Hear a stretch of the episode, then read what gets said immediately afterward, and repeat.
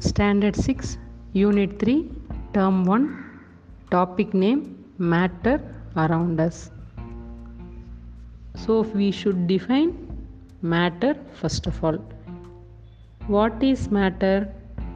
Anything which occupies space and has mass is called matter. So which one occupies space? It may be a little chalk piece or it may be a big iron ball. So whatever may be the size of the particle or matter, instead we define matter as that one which occupies space and has mass. Matter is found in three major states, which is solid, liquid and gas.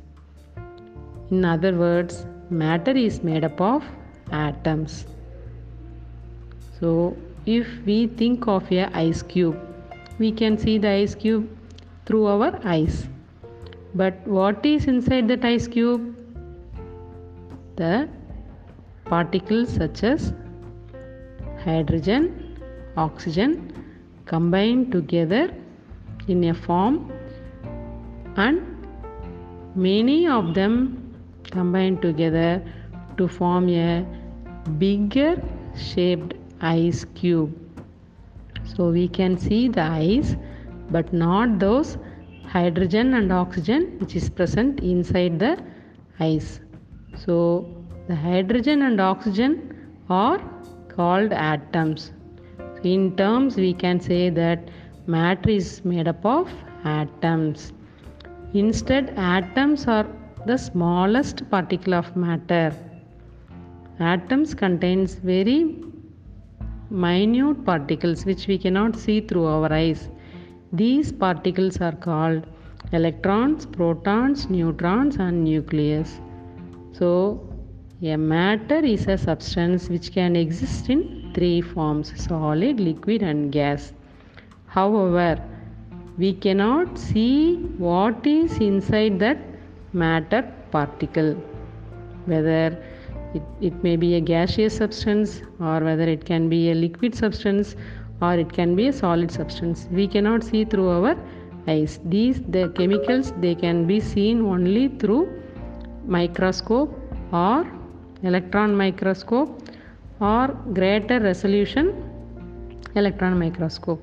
So they are not visible to our eyes. But we can see whether it is a solid substance, or whether it is a liquid substance, or whether it is a gaseous substance. We can identify that one. We cannot say about the space between those particles. We cannot say whether there is small space between them or whether there is greater space between them. This we can easily understand through a small experiment. We can take small amount of water and a teaspoonful of sugar. If we add the sugar to the water solution, the sugar dissolves in water and we cannot identify the water and the sugar because they go hand in hand, because water particles have space between them and sugar particles now are occupying those spaces, and particles of matter attract each other. In solids, the particles have little space between them. They are very tightly packed. Whereas in liquid substances, there is small gaps between them, particles. Whereas in gases, the space between the particles are larger.